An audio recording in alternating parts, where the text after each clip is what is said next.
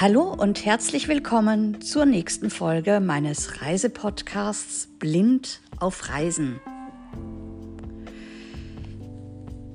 Wer sich jetzt fragt, warum ich immer wieder über meine Blindenführhunde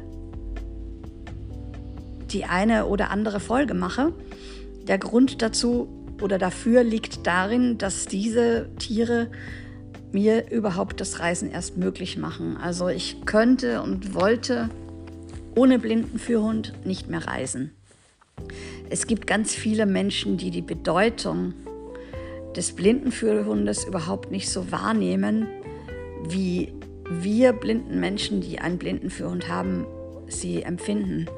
Weil die meisten Menschen können sich gar nicht vorstellen, wie wichtig ein Blindenführhund für einen ist. Und deshalb gilt die Folge jetzt meinem neuen Blindenführhund Frodo.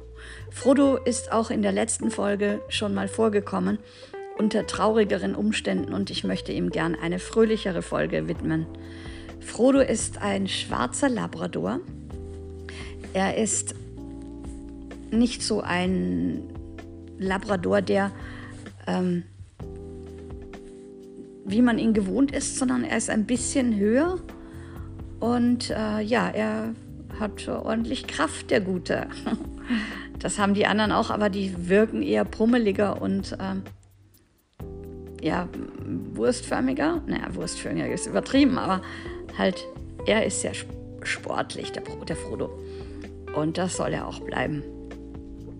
Frodo gehört jetzt endlich mir seit dem 16. Dezember und ich kann es kaum glauben. Ich hatte mit ihm zwei Prüfungen, das ist nicht normal. Normalerweise hätte ich die erste bestehen sollen, aber da hatten wir halt auch Pech. Und äh, jetzt haben wir die zweite Prüfung endlich bestanden.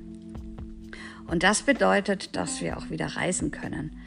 Denn die erste Prüfung, die hatten wir im Mai. Und ähm, zwischen Mai und Dezember liegt nun mal ordentlich viel Zeit. Und Blindenführhunde kosten zwischen 30.000 und 40.000 Euro. Und mit so einem Hund kann man dann nicht einfach irgendwo hinreisen, wenn er einem noch nicht gehört. Und Frodo und ich waren zwar schon ein Paar, aber so richtig zusammengehört haben wir halt noch nicht. Und das hat mich sehr belastet, weil ich auch natürlich innerlich so Angst hatte, dass wir die zweite Prüfung auch nicht bestehen würden. Da gab es jetzt keinen Grund dafür, weil eigentlich hätte mir klar sein müssen, dass wir sie bestehen werden. Aber man weiß ja nie, was passiert. Und aufgrund der Erfahrung bei der ersten Prüfung, die eben nicht so schön war, hatte ich dann schon so Muffensausen, dass bei der zweiten auch irgendwas schiefgehen könnte oder irgendwas passieren könnte, was die Aufregung noch verstärkt, so wie bei der ersten Prüfung. Da gab es ein paar unschöne Dinge, die meine Aufregung ähm, verstärkt haben, warum ich dann im zweiten Teil mich nicht mehr so gut konzentrieren konnte. Und wenn man sich nicht so gut konzentrieren kann, dann spürt es natürlich auch der Hund. Und das, dadurch haben wir dann die erste Prüfung eben nicht bestanden. Ähm, bei der zweiten Prüfung war es anders. Da hatten wir eine Superprüferin und mein Mobilitätstrainer war dabei und auch meine Führhundtrainerin war dabei. Bei der ersten Prüfung bin ich mit Frodo allein gegangen mit den beiden Prüferinnen und rückblickend gesehen hätte ich das nicht machen sollen, aber das war so überhaupt nicht klar. Also ich werde nie mehr wieder eine Blindenführungsprüfung machen, ohne dass eine der Trainerinnen dabei ist.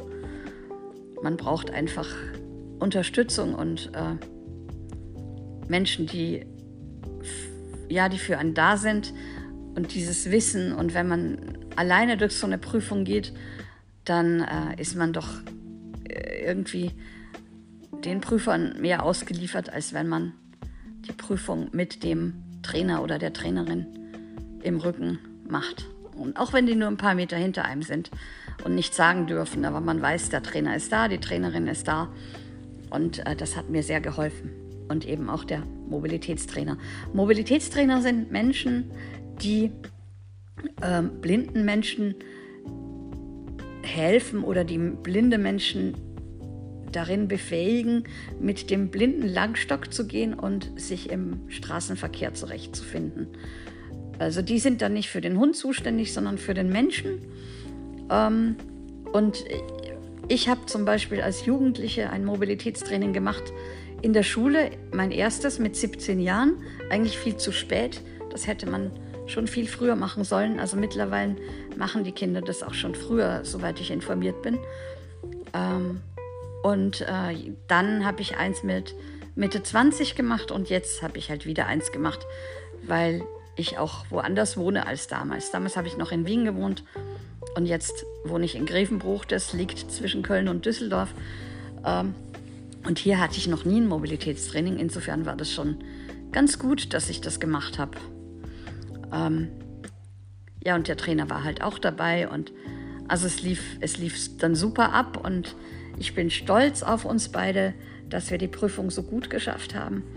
Und es gibt einfach einen Grund zum Feiern und ähm, ihr könnt gerne mit mir im Geiste anstoßen darüber oder auch nicht nur im Geiste, sondern könnt eure Gläschen füllen und auf uns beide anstoßen, weil wir jetzt offiziell ein Team sind, der Frodo und ich.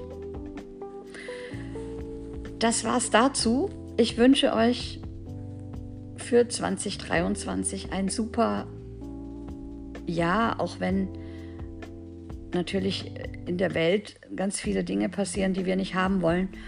Aber macht das Beste draus und wir werden das auch versuchen.